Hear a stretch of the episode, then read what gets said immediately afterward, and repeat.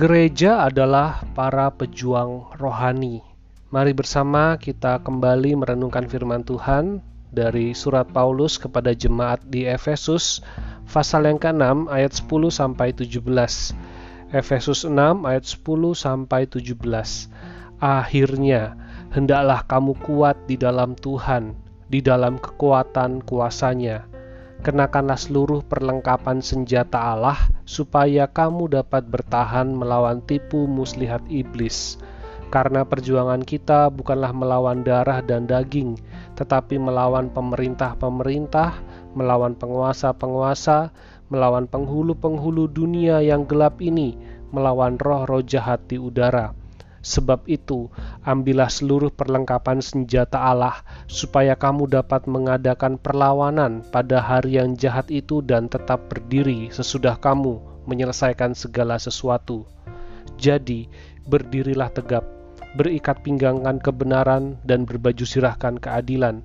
Kakimu berkasutkan kerelaan untuk memberitakan Injil damai sejahtera. Dalam segala keadaan, pergunakanlah perisai iman sebab dengan perisai itu kamu akan dapat memadamkan semua panah api dari si jahat. Dan terimalah ketopong keselamatan dan pedang roh, yaitu firman Allah. Kita adalah gereja, kita hidup bersama, kita dipersatukan di dalam Kristus, bukan hanya untuk menikmati kebersamaan dan keselamatan, tetapi bersama-sama kita berjuang sebagai umat milik Allah karena kita hidup di dunia yang semakin hari semakin sulit, yang semakin hari semakin jahat. Kita sebagai anak-anak milik Tuhan, kita selalu menghadapi tantangan-tantangan dan tekanan-tekanan oleh dunia. Oleh sebab itu, mari bersama-sama kita berjuang sebagai para pejuang rohani, karena kita adalah orang-orang yang bersama-sama telah diselamatkan di dalam Kristus.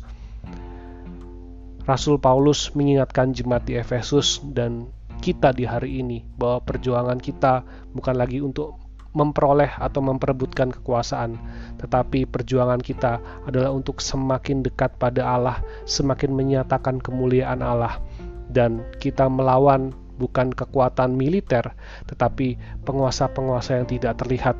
Oleh sebab itu, mari kita memperlengkapi diri kita dengan senjata-senjata rohani Hari ini kita akan membahas dua perlengkapan senjata rohani yang terakhir, yaitu ketopong keselamatan dan pedang roh, yaitu firman Allah. Ketopong adalah pelindung kepala. Kepala merupakan bagian penting dan vital dari manusia. Terkena serangan kecil di kepala bisa mengakibatkan dampak yang fatal. Ketopong keselamatan Paulus menuliskan ini supaya jemaat di Efesus, supaya kita terus mengingat bahwa apa pun yang terjadi kepada kita, keselamatan kita bukanlah di tangan orang lain, keselamatan kita bukanlah di tangan atau pada sesuatu yang kita miliki, tidak, tetapi keselamatan kita hanya ada di dalam Kristus. Ketakutan terbesar manusia adalah kematian tetapi bagi orang-orang yang sudah mendapatkan jaminan keselamatan di dalam Kristus, maka kematian tidak lagi menjadi hal yang menakutkan. Kalau pikiran kita sudah terlindung dengan kebenaran akan keselamatan ini, maka kita dapat fokus untuk berjuang dengan lebih baik lagi sebagai para pejuang rohani.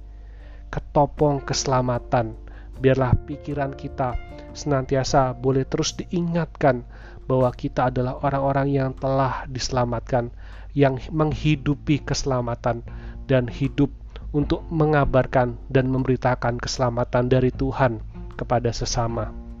Berikutnya adalah pedang roh. Pedang adalah senjata untuk melumpuhkan musuh. Tetapi senjata kita bukan pedang yang terbuat dari besi dengan sisi-sisi yang tajam, melainkan roh yang tidak terlihat di sini kita diingatkan bahwa perlawanan kita bukan untuk menghancurkan, tetapi membangun di dalam roh. Kekuatan kita bukan terletak pada diri kita, bukan pada otak kita yang brilian, bukan pada otot kita yang kuat, tetapi pada roh Allah yang berkuasa. Pedang roh. Kiranya roh kudus Tuhan yang terus bekerja, karena itulah yang menjadi kekuatan kita. Tanpa roh kudus yang bekerja, dengan cara apa pun, kita akan melakukan segala sesuatu dengan sia-sia.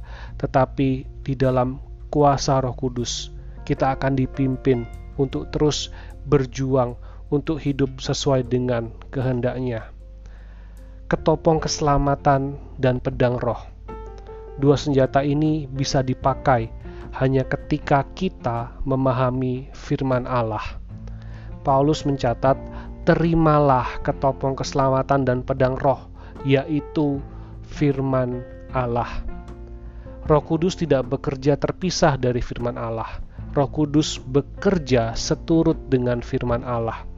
Hanya melalui kebenaran firman Allah, kita dapat mengetahui Roh Kudus yang berkarya, dan hanya melalui firman yang hidup, keselamatan dari Allah kita terima. Gereja adalah para pejuang rohani. Mari kita senantiasa gunakan perlengkapan senjata rohani yang Allah berikan berikat pinggangkan kebenaran, berbaju zirahkan keadilan, berkasutkan kerelaan untuk memberitakan Injil damai sejahtera, senantiasa menggunakan perisai iman, dan ketopong keselamatan serta pedang roh, yaitu firman Allah. Kita kenakan senjata-senjata rohani dan bersama-sama kita berjuang sebagai satu kesatuan gereja menjadi saksi yang memuliakan Tuhan, yang memberitakan kabar keselamatan dan menyatakan kasih kita di tengah-tengah dunia ini. Dan ingatlah bahwa di dalam Tuhan perjuangan kita tidak akan sia-sia. Mari kita berdoa.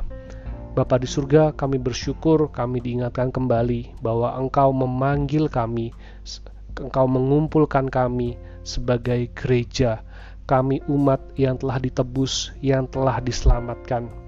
Biarlah kuat kuasa Tuhan yang senantiasa menopang kami. Biarlah kami boleh terus berdiri di dalam kuat kuasa Tuhan. Anugerah Tuhan kiranya terus memampukan kami untuk kami terus boleh berjuang sebagai anak-anakmu. Dan biarlah perlengkapan senjata rohani senantiasa kami gunakan di dalam kami menjalani kehidupan kami secara pribadi maupun juga kehidupan kami bersama-sama orang percaya di mana pun kami berada dan biarlah kasih Tuhan dapat dirasakan melalui kehadiran kami biarlah nama Tuhan juga boleh dimuliakan melalui apa yang kami lakukan, yang kami ucapkan, dan yang kami pikirkan. Terima kasih ya Tuhan, biarlah kami terus boleh berjuang di dalam kebenaran-Mu. Terpujilah Engkau ya Bapa, di dalam nama Tuhan Yesus kami berdoa. Amin.